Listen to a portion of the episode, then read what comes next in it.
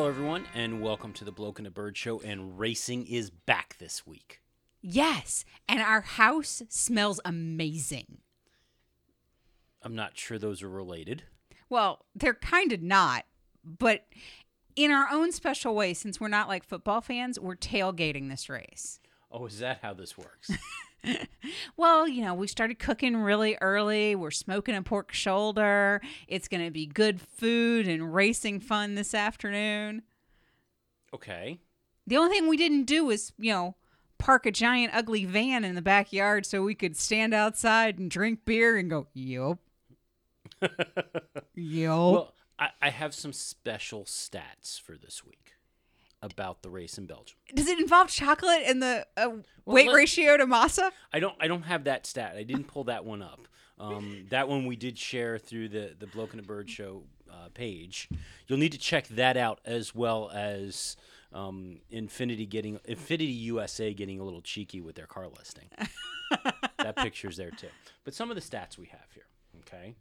Um, first Belgian GP was in 1950. Yes. Um, current circuit distance is 7.004 kilometers, and the lap record is 1 minute 47.263 seconds set by Sebastian Vettel in a Red Bull in 2009. Okay, but we get better. Okay. Most wins by driver, Michael Schumacher was 6. Most wins by team, Ferrari was 16, followed by uh, McLaren with 14, and 8 for Lotus. We also have another chocolate fact for you. Belgium produces 220,000 tons of chocolate a year, which is about 22 kilograms per Belgium. Which is one third of Massa's body weight. Yeah. This I find that we should always, you know, make sure that we compare things to Massa's body weight. I, I've got more. Okay. Wait, we're not done yet. Okay. Venetian Lothario Giacomo Cas- Casanova used to bathe in and drink the natural springs of Spa, dubbed the Cafe of Europe. Chips, as in French fries, because it's this is coming from the BBC. These stats, they were invented in Belgium, but it has one of the lowest proportion of McDonald's outlets per inhabited in the developed world. Well, when did McDonald's become the standard for chips? I think they're one of the biggest producers or sellers. Okay, ha- have we ever tasted their french fries? I mean, they're disgusting. They're not disgusting. They're not bad. They're not great. I mean, there's better fries out there. There they're better disgusting. fries. Let me introduce you to Five Guys. Yeah, I, I'm. I'm not saying that they're great fries, but they're better fries. But we're not done yet. I got more. Eh, but wait, there's more. I don't Yes, there's comment more. on this. Belgians reportedly drink 150 liters of beer per person per year. That's 20 liters more than an F1 car's fuel tank holds.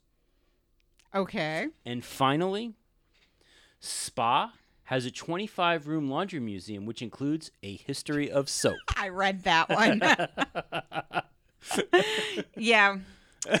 I want to go there just for the history of soap. Now, I should also mention that as we are recording this, the race has ended, but we have not seen it. And unlike many other times when it is possible that in our research we have come up with the actual information about who won the race, I am confident that I do not know anything that has happened during the race. I know a little, but not enough that really tells me anything that happened. But, you know, we prepared for it this time. You Why are you giving me that look? You don't know who won, do No. you? Okay. Because otherwise I'd have to like choke you till you told No, me. I, I, I don't know who won. Um, the reason for that, we are actively downloading it, and I will harken back to a comment that Phil posted over on the Facebook page this morning. Uh, this morning, as in as we record this this morning, because he's getting Frustrated. frustrated, as we predicted, getting frustrated with NBC sports coverage. Yes. So where we are with our own getting the race right now, well, I'll I'll just say this. puzzling um, and obviously disappointing. Because it takes us a long time. T- today in particular, it's taking us longer than normal to get the race. What we do to answer your question, Phil, and for everybody out there, the solution that we have, it works as well as it does because we're a Mac household. That doesn't mean you can't do something similar with, say, Windows. But what we do is for starters, we have an application that only runs on a Mac called Get iPlayer Automator. Now, what Get iPlayer Automator does, and if you're in England, you in the UK, you may want to also look into this if you have a Mac. It goes through both BBC's iPlayers page and ITV's iPlayer page and has the ability to download shows that are posted to those pages and import them directly into iTunes, Right. which makes all those shows portable, which is very cool. If you're outside of the UK, it does have the ability to pull the to pull those shows using a proxy server if you've got a good proxy server. What we have done because we have struggled with finding a reliable proxy server is that we've gone ahead and we've purchased a VPN service that terminates in the UK. Right. So when we turn this on and we're using Safe Surf Easy, um, when we turn this on, we essentially have a UK IP address, which allows us to go and browse and download from the BBC sites and from ITV sites um, as if we're over in the UK. Now, when we forget to turn this off, we can get some interesting search results. Amazon gets a little weird sometimes when you go over to it with the UK address and your accounts in the US. Um, but yeah, um, if you're not a Mac household, you can still leverage uh, the VPN Right. what you would do is instead um, bbc has their own application it's mac and windows based uh, that you can download shows from them provided it sees that you're in the uk however you can't pull those shows outside of the downloaded application Right. so you're not quite as portable that way Yeah. But we do have a workaround. That's the way we do it. That's why we are always later in watching the show than live. Um, but we get to enjoy the BBC, which means that we get to enjoy DC and EJ and Suzi Perry. Now, couple of things to note there, and, and the reason why we're still waiting for the races. Sometimes that VPN connection can be slow, so it, it, it's taking a bit for us to download the race. Um, you'll notice if you're used to NBC sports coverage, it's a whole different ball game when the BBC covers, especially when they cover live, because they don't carry every race live. Correct. Um, Spa happen. They carry about ten races a year live. Everything else are highlights, which is about ninety percent of the race. But their race coverage on average includes anywhere from forty-five minutes to an hour of pre-race coverage and analysis, and depending on how long the race goes, could be another half hour to forty-five minutes of post-race analysis. And if it is a live race, they also have their forum, which is an online only piece too, Correct. which is another probably 40 minutes. and the other things that you would want to remember is that the BBC runs without commercials. Not a one. Nope. No commercials. So it can become a three hour straight extravaganza. And no, oh, I'll wait to the next commercial to get up to go to the bathroom. You actually have to pause it, Yeah, um, which frustrates Michael to no end. depends on what. but um, they get better. They're on the track. So when they're calling the race and things like that, they are actually there, unlike the NBC Sports who are calling it from Stamford, Connecticut. Um, no, I think they're in Charlotte. Nope, they're in Stamford. I can tell you that because part of the stories I can tell you about NBC is that Leigh Diffey and Stephen Matchett today, today, are having a very long day. Their day started at 4, thir- 4 o'clock this morning with pre race um, prep for the Belgium Grand Prix. Then they had about an hour and a half to get from Connecticut to somewhere in Pennsylvania in order to cover the Indy car race that's this afternoon. They are both hosting that one live, and their coverage and work tonight will end about six o'clock this evening. It's a 14 hour day for the Matchett and Duffy, Diffey uh, combo. See, I thought NBC Sports, and, and it may be Speed that was down in Charlotte. Yeah, Speed was in Charlotte. And, and that may have been what it was, is that NBC moved them up to Connecticut. Yeah, there was, um, according to the article I read, um, there is exactly an hour and a half wiggle room between the two races with all of their transport and everything like that. Basically, nothing can go wrong to get them from point A to point B. Um, and then Leigh Diffey was interviewed and said, as a little boy in Australia, he only could dream of becoming a foreign correspondent for motor racing. And the fact that he has gotten to uh, host NASCAR, Indy, and Formula One in one calendar week is just putting him over the moon. Okay. The other the other comparison to th- that needs to be made between BBC's coverage and NBC's coverage is that 90% of the races, like you said, they're not only are they called from somewhere else, but the only there's only one trackside reporter mm-hmm. and maybe a producer and a camera person for NBC Sports. For the BBC, you have their presenters who are trackside. One of those presenters also calls the race along with somebody else. Both of them are trackside. Although the thing is, yes, they're they're quote unquote trackside because of how the press rooms at some of these tracks are, are laid out. They might be somewhere in the infield in a cinder block room watching it all on, on monitors. but that's but they're at the track though. Right, and they do they do what they call pit walks, where they can walk down the pits and they can talk to people. They have prearranged walking through certain garages. Um, there are also two other people that are on track doing post race interviews. Well, well, you've got two pit lane reporters, independent of the guys calling the race and the folks who have presented the race. You've got two pit lane reporters, plus you also have Allan McNish, who's just there for technical expertise, who's wandering around doing his own thing on top of it.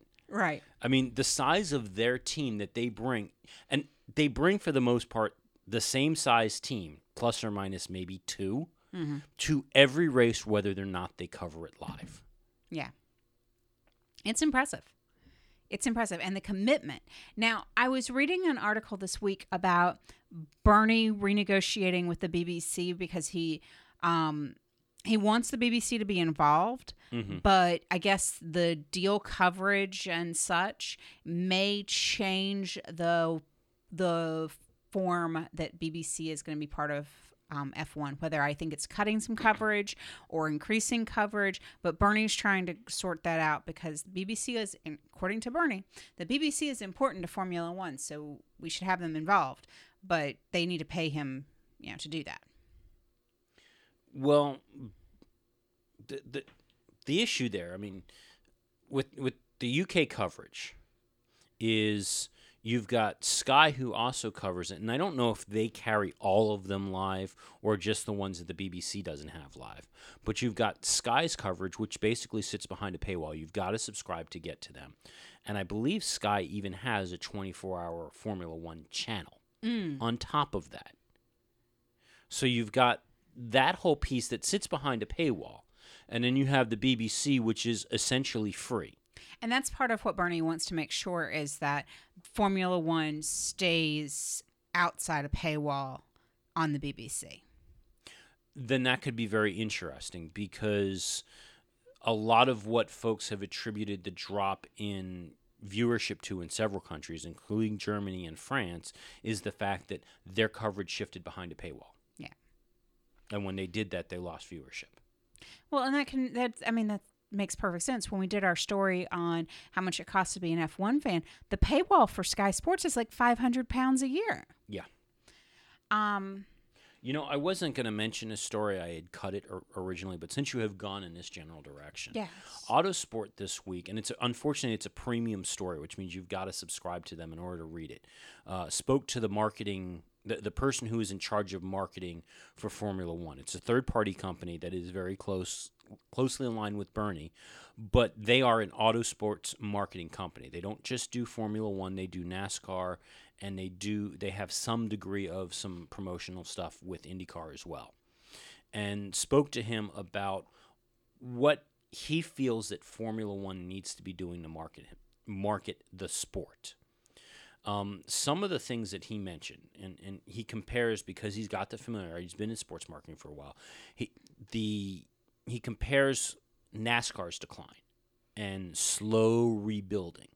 And one of the things that he says was a key point in NASCAR's decline was drivers at the end of a weekend getting out of a car and being asked what they thought of the drive and what they thought of the car, and the drivers turning around and going, um, Yeah, it was terrible. You shouldn't be. I don't know why people watch this. Think saying things like that. And isn't that not what Button said about a week or so ago? That no, because we had the story about Button talking up. It was Button talking about how the drivers should be um, more positive because the fans pick up on the drivers being negative. Well, you have that, and- you've got in particular, you've got Fernando Alonso, Mm-hmm.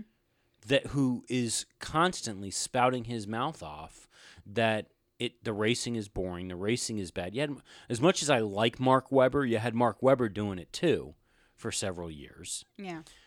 Now, NASCAR has gone almost draconian in their response to that. They realize that, that that's a bad thing.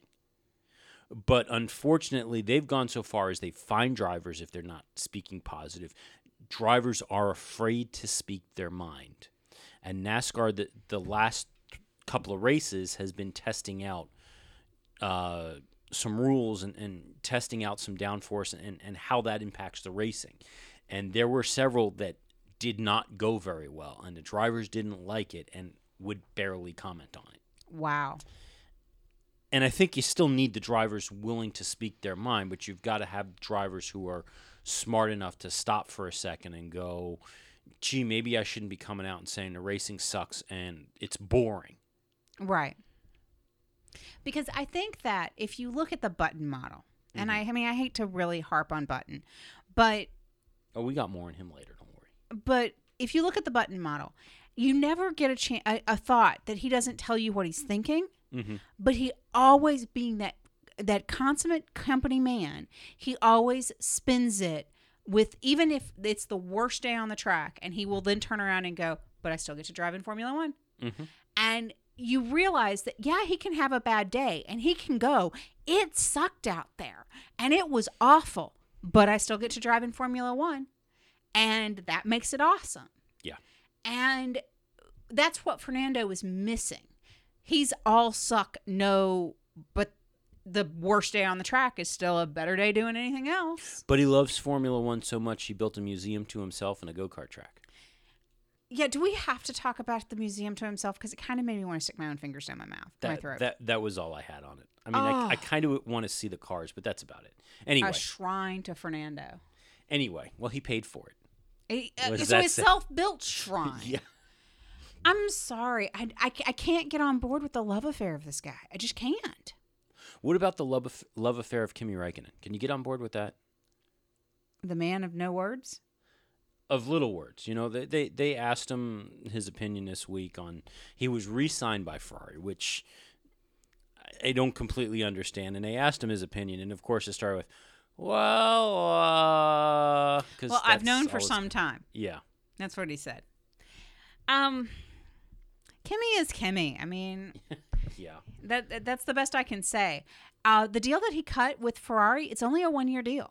Well, basically, they had an option. It- He he's on a two year con- or he's on a one year contract with an option for a second, And they're they exercised the option for the second.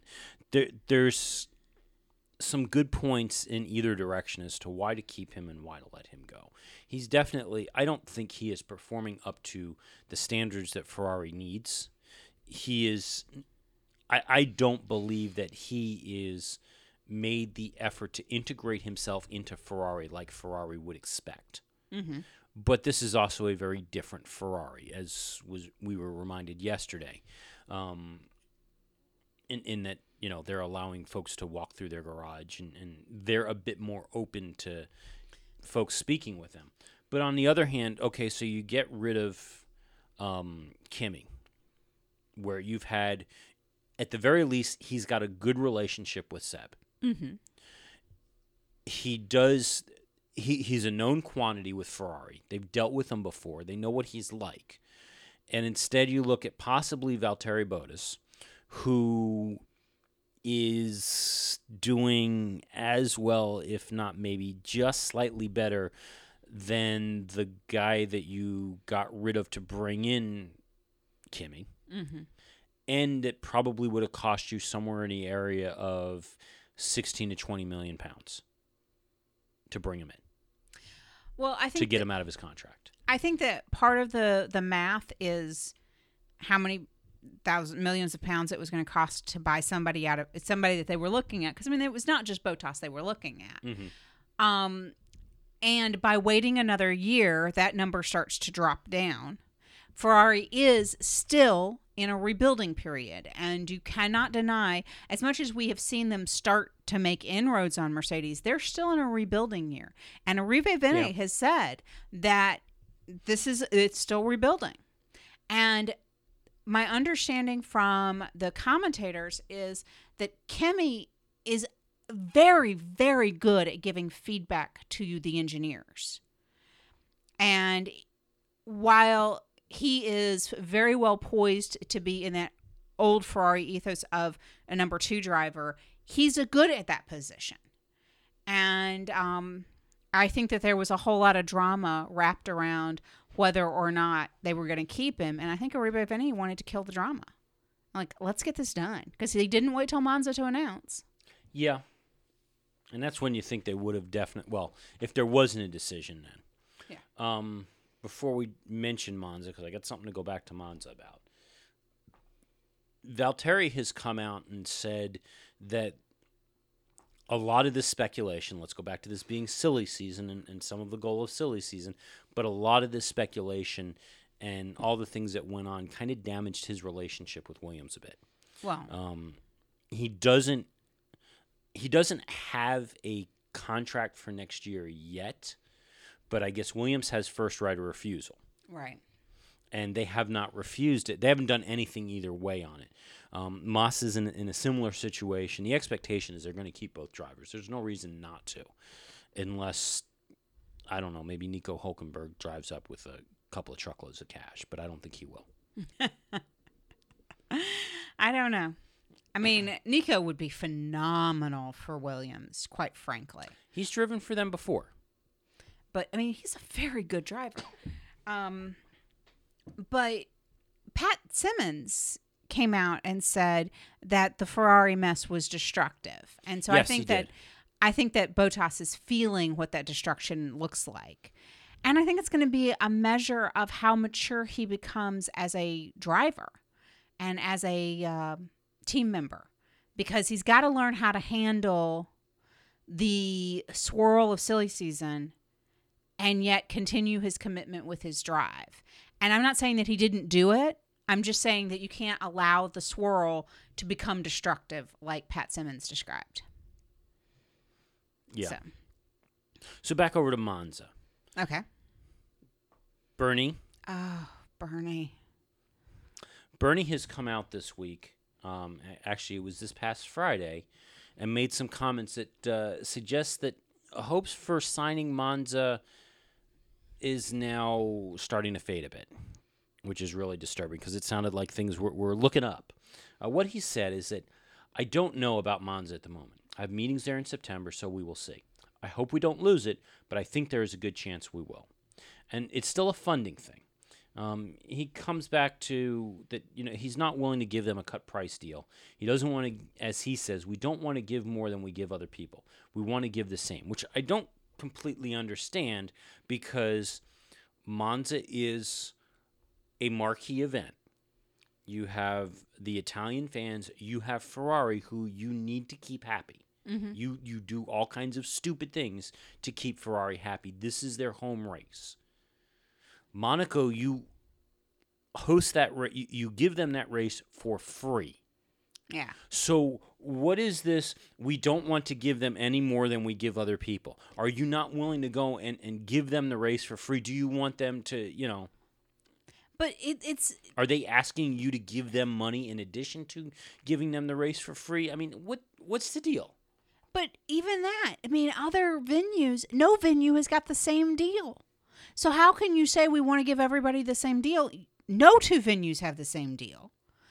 They're all individually cut. I mean, goodness gracious, you also then turn around and he's also come out in the past week um, that he's very hopeful that the German Grand Prix will be back on the schedule next year um, because it's going to Hockenheim.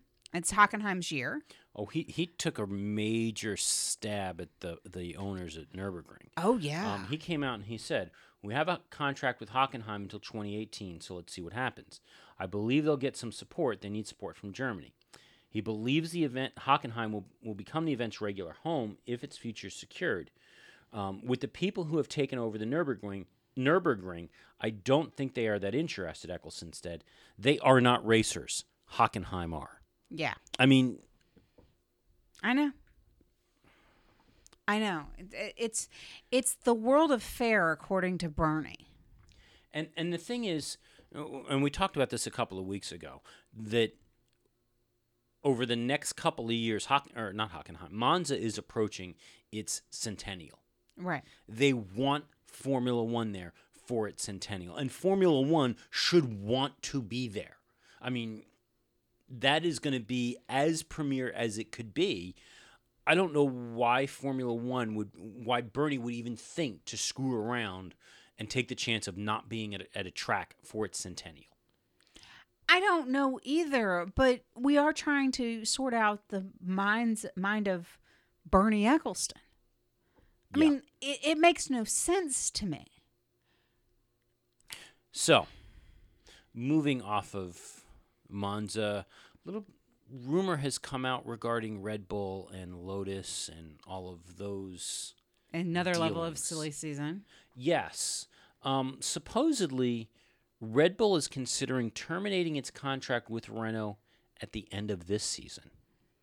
Okay. That'd be a year early. This is this is something that Autosport is uh, claiming. Now we know that tensions are high. Um, it's believed that there are performance clauses in the contract, and Red Bull is ser- is strongly considering acting them or, or activating them. Um, now, where would they go? Well, I know that originally the talk had been either Ferrari or Mercedes. It would be Mercedes. That that that or that that's what they're trying. What the thought is. Some of what's weighing apparently on um, Red Bull's decision is the possibility of Renault buying out Lotus and returning to Formula One with a works team. Ah. That there, there's a theory there that, that that is a lot of what is motivating what is going on at Red Bull right now. Now, over on the Mercedes side, Yeah.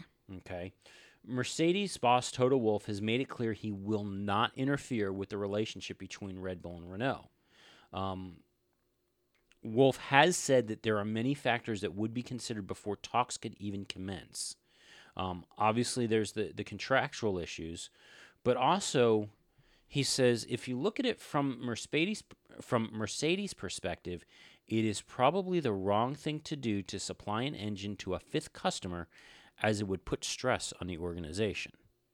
Interesting. The pr- the only problem I have with that comment is that right now, Lotus is running Mercedes engines. If Lotus gets bought out and becomes a Renault team, Lotus is not going to run Mercedes engines. Right. So so they would wouldn't be taking on somebody a new. Fifth, a fifth one. Yeah. You'd be trading your fourths.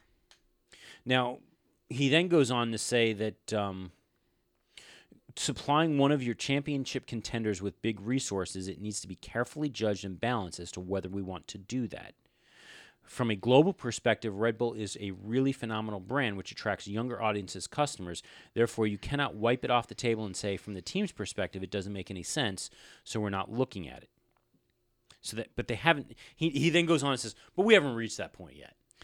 Eh. Which, if you're talking about it, you've reached that. If, if you know that these are the pros and cons, and, and that you know there's a really big risk in turning around and giving your engine or supplying your engines to a team that is almost as well resourced as you are, you've thought about it. You're already at that point. I, I definitely think that they have thought about it. I think it's a very interesting idea to give the best engine on the grid to a team that, I mean, and I know Adrian is not nearly as involved in the design, but the best engine combined with Adrian Newey design, they could have a serious problem on their hands. And that's why when Ferrari was approached with the idea of doing a Red Bull engine, they said that they'd be one spec behind them, Yeah.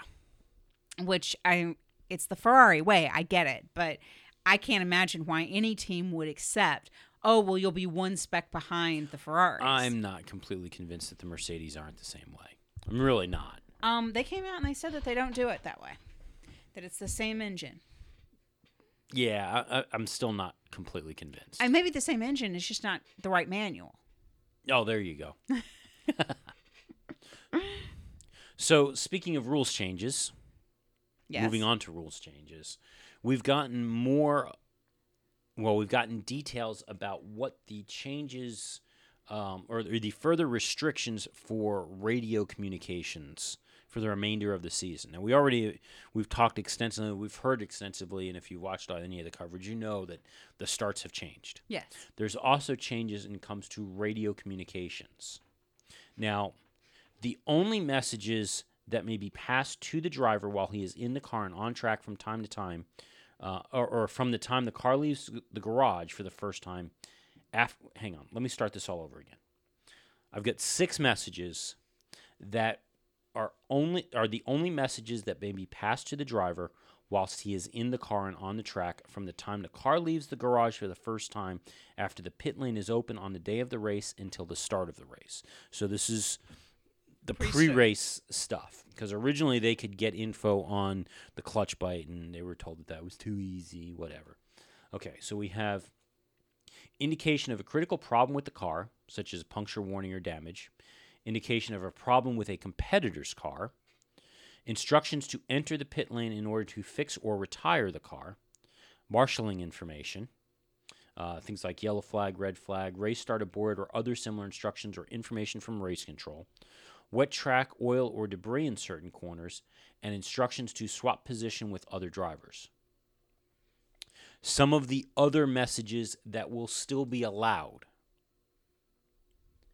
weather information, um, number of laps remaining, information concerning damage, messages from race control, reminders about track limits, reminders to check for white lines, bollards, weighbridge lights when entering or leaving the pits, when to enter the pits, an oil transfer, change the front wing at the next pit stop, anything that has to do with mechanical um, condition.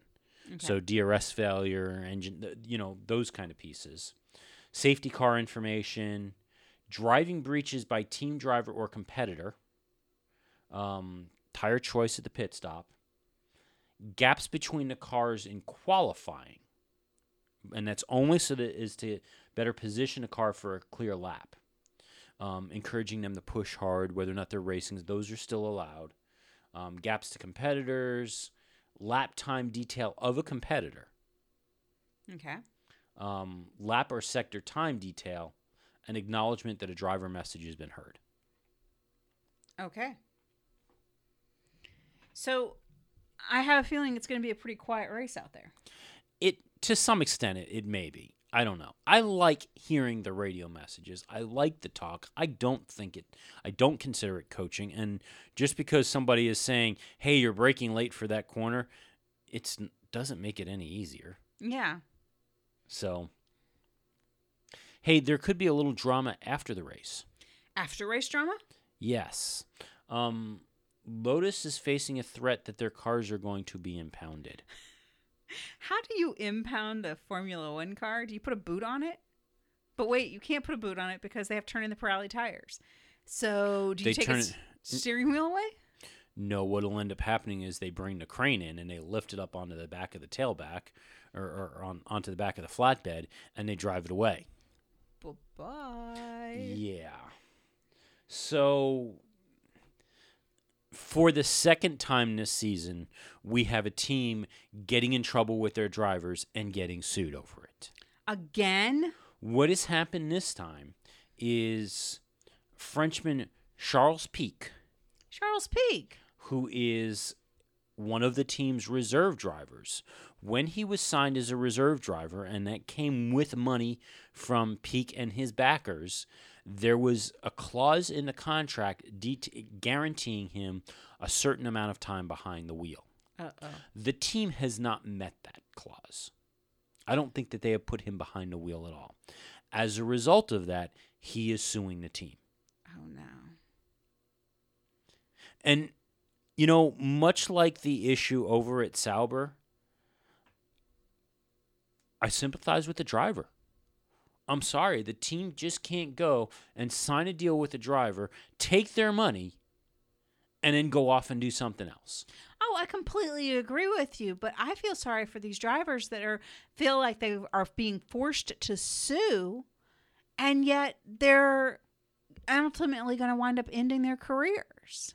Well, the problem is in this case, and, and I'm not sure it, it will so much end his career, and Formula One needs to be taking really big notice of this is this is a situation where he signed up as a reserve driver and the team was paid money by his sponsors for him to be the reserve driver Okay.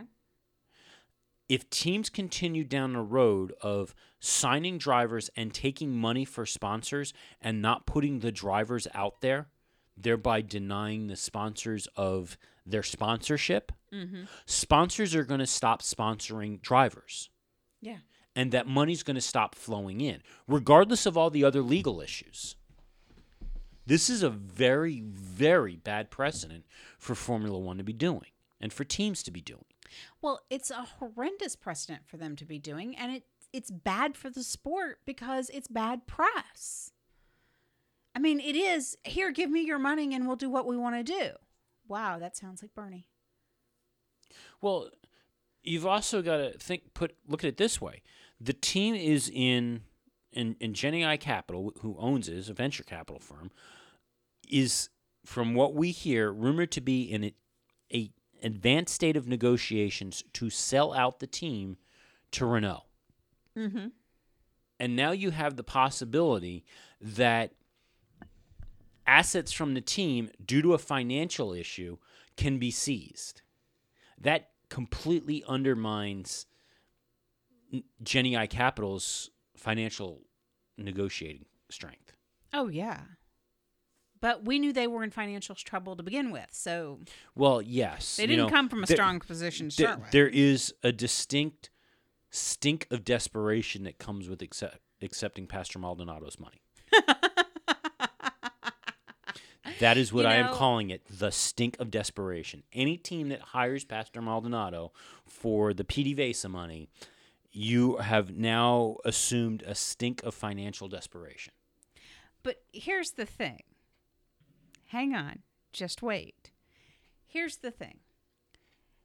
We could not get through this show without a dig against Pastor Maldonado. Now, Of course not. Of course not. All right. So, can did he crash? He did not crash in qualifying. That's all we know. All righty. So maybe he'll get to the checkered flag this race, which I think would be what is he running statistically? One out of 10 races he makes it through? something disastrous like that. So anyway, moving along. Mm-hmm.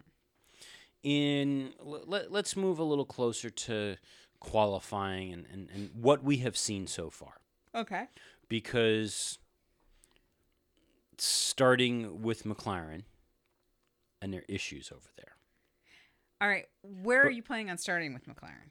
Well, I thought I would start with they have done some engine development work. Yes. And despite the fact that there is still confusion as to whether or not they've turned up the engines to full power, they have come out and said that they have made significant performance improvements. And at this point, at this point, they believe that uh, they are on par or at least closing in on Ferrari. What about matching to, oh, I don't know, Sauber? Well, they're they're talking engine performance wise. So Sauber is a Ferrari team. Okay. So engine performance they're com- so they they could be talking about comparing to a back marker team. Yeah.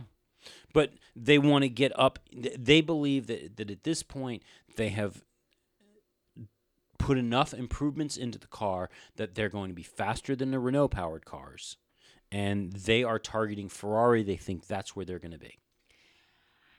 I wonder how they're going to do that given the fact that they're entering the spa race with a 105 grid penalty. Well, that's in reality, that is part of why they say they are targeting Ferrari and and these improvements because they've already maxed out their engine allotment.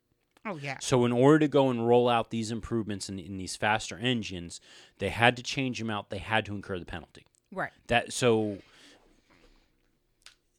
performance wise, two different and the penalties two different things there. Well, I understand that. But, yes, I can't measure their performance if they're going to start at the Monza race. no. If they were starting at the Monza race, they would have done better than pole. Because that's next week. That'd be starting in the future. If you're starting in the past, They're starting what in Silverstone? uh, no, 105. Yeah, maybe I don't know. It's Well, let's see. There's 20 grid, 22 grid places per race. mhm. So five races back. five races back, plus the fact that they wouldn't be pole five races back. you know that could be kind of interesting if you started doing it that you rack up so much in, in engine penalties your race is it the track that we were at a couple of weeks ago. How that would work in monaco i don't know. You need to start the race at monaco we're sorry. Yes and oh no oh, by the way it's the middle of the summer so you got beach traffic to deal with on top of it. Yeah that Yeah. Now, thanks to the changes in the rules, and Yes. even though they have racked up the 105 play, and this this is combined for the two cars, so it's not individual car combined. They got it's 50 some odd a car, um, but wow, my head just oh because of the the changes, and even though they've got these penalties. Unlike the last time this happened, they're not getting time penalties and stop go penalties during the race. It is merely the just go to the back. I know. That's all it is. Just go to the back. Well, and I don't understand. I mean, I get they they wind up putting these huge penalties on cars, and why they just don't say if you exceed the, the engine allotment, you have to start from the pit lane. I mean, a 25 grid penalty, even if you were to qualify in pole position, you're going to start at the back of the grid. Start in the pit lane no matter what. Just do that. I think it makes it easier. It, it does. Uh, some of it is you don't want to end up with a team like Marussia who knows that they're not going to do anything. They're they're going to stay in the back to just turn around and have somebody go here, take a new, eh, you know, every week take a new engine. Let me know what well, happens. th- what's going to stop and you that? don't want that to happen. Well, you don't want that to happen, but what's going to stop that from happening is Marussia can't afford an engine every week. Well, no, that would be part of the deal that would get negotiated. Okay, if you guys just hang out in the back, we're just going to keep giving you engines, you know, here. Services rendered, move on. kind of a thing. So Marussia becomes the test team for Mercedes Essentially. or something? Essentially. So, after all of that, Yes. targeting Ferrari. Targeting Ferrari. So with with that attitude, which really to come out and make those comments, and, and part of the reason why they made the engine changes because, as we've said before, Spa, just like Monza, is a power circuit. Mm-hmm. You need to be able to go fast to have a chance here. They were going to be down. So the Okay. question was if you're targeting Ferrari and you've made these engine changes, even if you're down on power, what do you think? Maybe getting at a Q1, maybe Q2, nipping at the heels of getting into Q3? That'd be nice. You'd expect them at least to get out of Q1. Yeah, not so much. Not only were they did they not get out of Q1, they were well back from Q1. They were what a second behind. Yeah, something like that. You know what? L- Let let's hear Jensen's comments. Oh, Jensen. Well, Jensen, it must be slightly odd heading into a qualifying session knowing that you're already carrying the number of penalties that you are, but you didn't sound too despondent in team radio at the end of that. No, I mean you've got to give it your all. As we, you know, we didn't have to qualify really because we're qualifying right. We're going to start the race at the back, but um, we go out there to see what we have and to, to try and enjoy it. And uh, I did enjoy qualifying. My my lap, I felt like I got everything out of the car, and uh, I felt that it was as good as my pole position lap here in 2012. Um, and then you cross the finish line and you see you're a second slower than the guy in front. It's uh, puzzling. Um, and obviously disappointing. Um, but uh, it's not just me that's disappointed. The whole team. You know, we we you always hope for more, but it was always going to be a tricky race. This one. I think the cars in front as well have uh, have gained a lot. They've done a good job here with the cars, but also Sauber, for example, have a big boost of power from their engine, um, which uh, elevates them, which uh, which hurts us as well. Is one of the biggest challenges tomorrow going to just be seeing the checkered flag? No, I don't think that's going to be an issue at all. I think challenging part will be for us as drivers driving around for 44 laps and uh, yeah, on our own. Um, hopefully, we'll keep each other company and then make it a bit more fun. Thank you. I think Jensen's missing the chattiness of the rule change. Well, kind of, but not. I mean, they're just keeping company as in somebody to race, Yeah. as opposed to well, kind of, sort of, almost pretty bad qualifying laps every lap. I can't believe how bad they qualified. And the team still insists that the chassis is good. They go back and forth. They have been saying for months, uh, and even Jensen was saying it a couple times. They think the chassis is good. It's just the engine. And Eddie Jordan had some great comments on it. Again, benefit of watching BBC. espe- Eddie doesn't make all the races; he makes most of them. But when he does, Well, he pulls no punches. yeah. So uh, let's hear Eddie's comments here. just Not cloaking flatter. over the issue, are we not? We're sort of deflecting the problem. The problem is simple that the drivers and the team believe that their chassis is okay. That's what Jonathan Neale has just told us. So, what does that say? That says Honda are not doing the job. We've been told by Arai that they would have the same power as Ferrari here. Well, clearly they haven't. So, what has happened to the great name and the great performance, technically and otherwise, of Honda. I fear for them. I really fear that they have misjudged the whole competitiveness of Formula One in its current guise. Yeah, pulls no punches at all there. And you got to wonder what Honda's strategy is going to be. Well, it's got to be better than the current ostrich strategy. I'm I, I the the only two options I see is either you figure out what the heck you're doing wrong or you do what Honda has done several times in the past and cut your losses and walk away before this makes you look even worse. Well, see, that's the problem is they are only 10 races in, 11 races in. I think now the spa's over. 10 races into the season. And they're not there. I get it. But how do you cut your losses? How do you cut your losses this early in the process? And truly, in F1 terms, this is still fairly early. But given the cost of the engines and the cost of engine development, how much does it cost to get them this engine that will actually be competitive out there?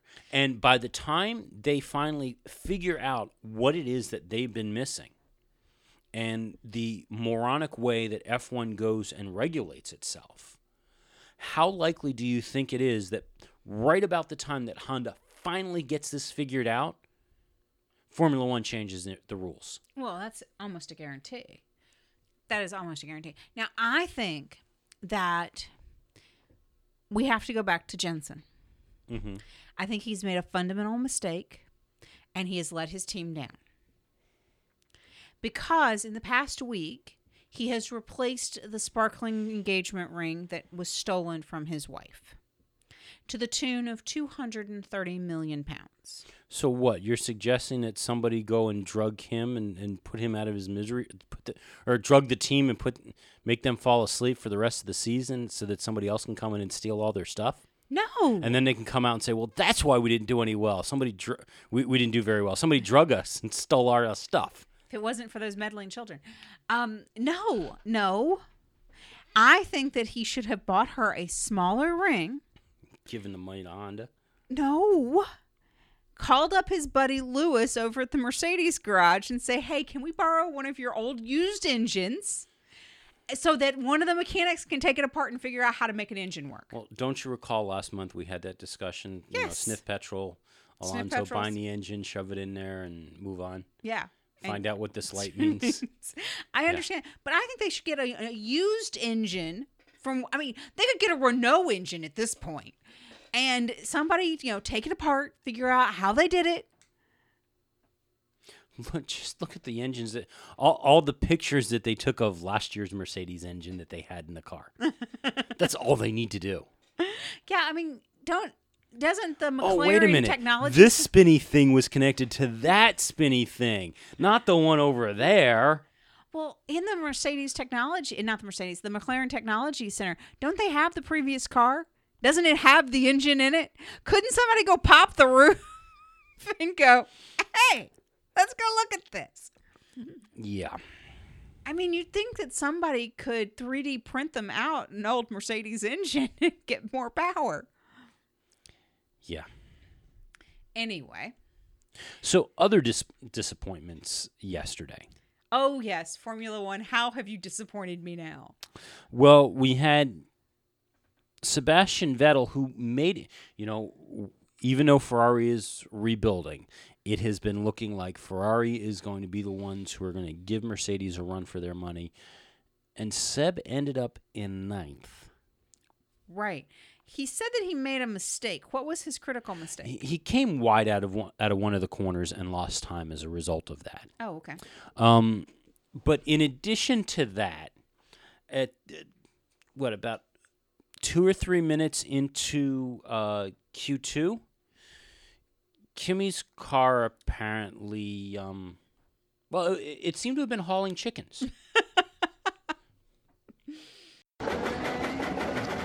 Something broke. Understood, Kimi, understood. Me. Well, Okay, switch off, Kimi, switch off.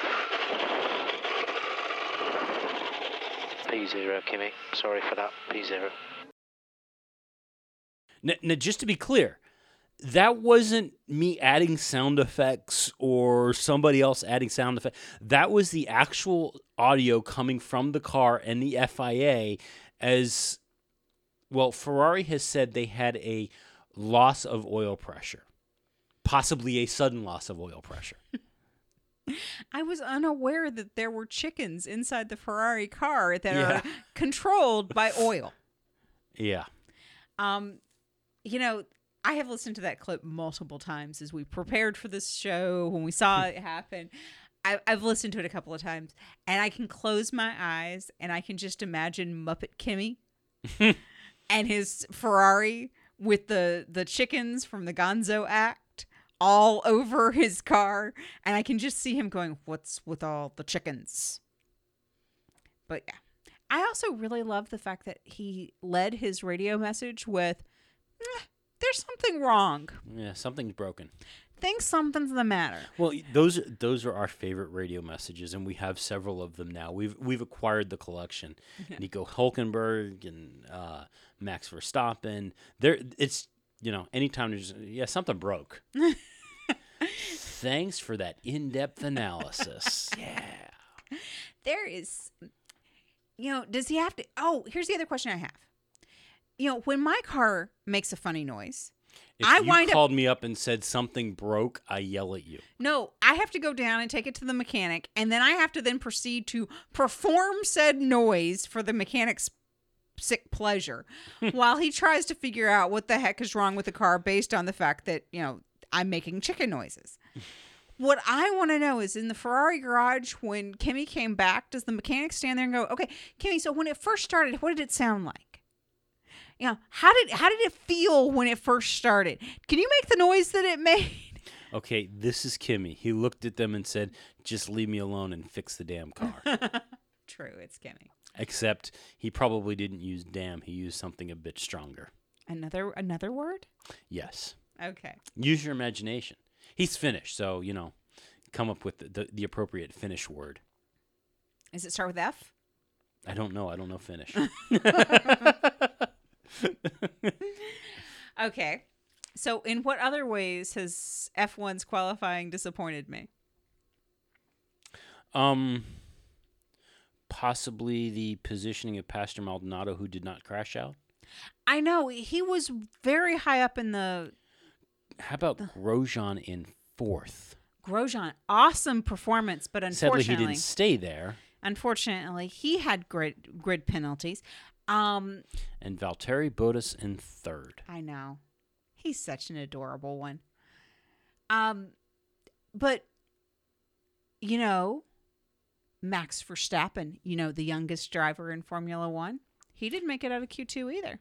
You know, but but the the big talking point when it came to Max, unlike every other time, it was not that he was the youngest driver at Spa. It was that he was born not far away from the track. No, yes, that is true. Now, the BBC did do a really cool um, little piece on Max and his dad. It was outstanding, although I got to kind of wonder where his mom was because she wasn't mentioned at all. No, apparently she does not exist. Max sprung from Voss's loins, apparently. Joss. Joss's loins, um, with no female intervention whatsoever. Yeah. Um, but no, it's very cool. However, I have to tell you, and part of this is because I'm a parent, and that you get inundated with this idea of your children can succeed or fail, and it's not a reflection on me as a human being. Mm-hmm. It's you know, while I do my level best to be a great parent, my my son's successes and failures are his. And i'm quick to use third party third person pronouns when i discuss his successes or failures. He's really good at x. Mm-hmm. He had a problem with y. It's not we. Joss when he was talking about max's career and going forward every pronoun was we. Yeah. and that bothered me. It bothered me as a parent. Well, I, what I wasn't completely clear on is whether or not he was talking we as in him and Max, or was he talking we as in the racing team that he has formed around Max? well because it, it, it was very clear in that that they have es- he has essentially set up a full on almost like at Formula One levels of organization and technology and investment, um, a full on kart racing team around Max. Max knows all of the engineering bits and can work on the cars and the fr- they're building their own go-kart frames. They have every single one of those cars and every year is a different car that is modified and all designed so it, it kind of made me wonder as to whether or not he was actually using that we as in him and Max or using that we as in the team that is us, no the racing team. I, I can see the the thought, and I, I see your desire to try to make it not sound quite so bad. But he was being asked about the potential to go to Ferrari at some point because Max, being such a superstar at such a young age, every big team is keeping their eye out and watching him for his growth development. Sure. And um, so there's been talk about that Ferrari might be interested in him in the future. And the response was, "Well, we are still looking into it. We're we're we're pleased at where Max's career is today. We're we're happy now." Well, my, yes and no. When when I heard that one, Joss is also his manager, Right. And that could be part of and it. and too. that could be as well as speaking as the manager. And and and I, I really don't know. What what actually struck me more than that was they went out to the go kart track with mm-hmm. with all their stuff, and this is a I guess his home go kart track, and Max is out there racing with in his Toro Rosso race suit and Toro Rosso F1 helmet. Yes. And all I could think was, okay, if you're one of the other guys on the track who is driving up against Mac, Max, you're looking at him going, dude, get over it. We know you're in Formula One. Get over yourself. This isn't the Formula One car. It's a flippin' go kart. Yeah, but I'm wondering if that wasn't contractual. I was pretty sure that that was contractual as to why he had to do It that. It may have been, but still. But do you remember the part of the interview with one of his teammates? And they said something about we've always known Max would go far. Yes. And it's not been my dream to be in Formula One, but it was always Max's dream. And I'm I'm pleased to have been part of the development. That guy, that guy, I wanted to have a beer with that guy was pretty awesome. I mean, to be so young, and you know, the compatriots of Max are all in their early teen, eh, late teens, early twenties, and to look at this guy with the maturity to say, "That was Max's thing. I just want to drive karts. I just want to drive karts." I'm like, "Whoa, how awesome are you?" So yeah, that was pretty cool. The story was really cool. Yeah. Speaking of behind the scenes stories Mm-hmm. and being a parent, the boy part of our bloke and a bird show would like for me to share with our our listeners about Daniel Kvyat. Apparently, he's a slightly bit different than other Formula One drivers. Um, he's apparently extremely well read. Yeah, he's apparently a huge reader now. Unlike most drivers, they will read the technical manuals and specs and aerodynamic and engine. No, he is into the literature and stuff like that. Now, my understanding that kind of what got him into it and, and is pointing to that is you know, if, whenever he talks to his parents in the Russian gulag, that. No, but apparently it is his parents, and we don't know if Vladimir Putin truly has them locked away in a gulag. It wouldn't surprise me. You Oh, win, my. you win, or you don't see them. Well, but he did he he exhausted reading stuff that was like sort of for his age group and went to his parents and said, "Well, what do you like to read?" And it's it's a value apparently in their family to be well read. Um but he reads specifically to take his mind off the race and de-stress Yeah, and to keep calm. And so he's reading Tolstoy of all things. Um well, the BBC gave him the unabridged War and Peace. Yes. Yeah. So I think he'll be reading on that for at least a race or two. So that was interesting to our young reader. So I have to say, to have that kind of tidbit out there for kids that are looking up at these drivers, for them to come out and go, I'm more than just a racing driver, I'm also well read. I think that's a really good thing. And you know, it's frustrating is when you're watching the Olympics. They they break up the coverage with these human interest stories. Mm-hmm.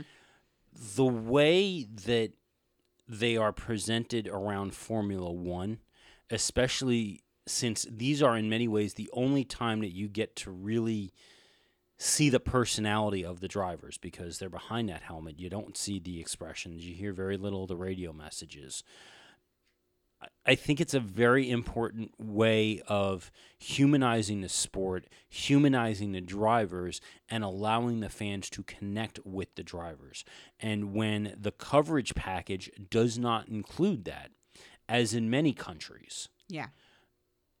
it has a very negative impact on promoting the sport and the success of the sport within that country.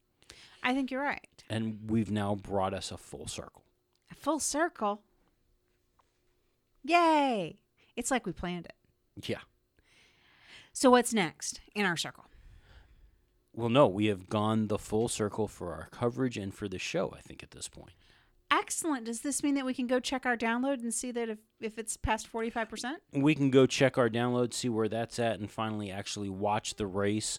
Um, you know, those of you who have already seen it and going, yeah, it was an awesome race. And then the three of you are going, it sucked. we'll get there eventually. We'll get to talk about it next week. Just a reminder because it seems that people have not gotten the message. The new likes on the Bloke and a Bird Facebook page, once we hit number 100, because we haven't gotten any, I know you're listening. We haven't gotten any. But once we hit like number 100 on the Bloke and a Bird Facebook page, not for the show itself, but for the Bloke and a Bird Facebook page, we have a special prize for you. And if you don't know what it is, you need to go back and listen to last week's show. Yes. All right. On that, On that, on that note, remember you can find us over on iTunes. Leave us a review. Tell us how much you like listening to us. You can find us over on Stitcher. And with that, we will call it a show.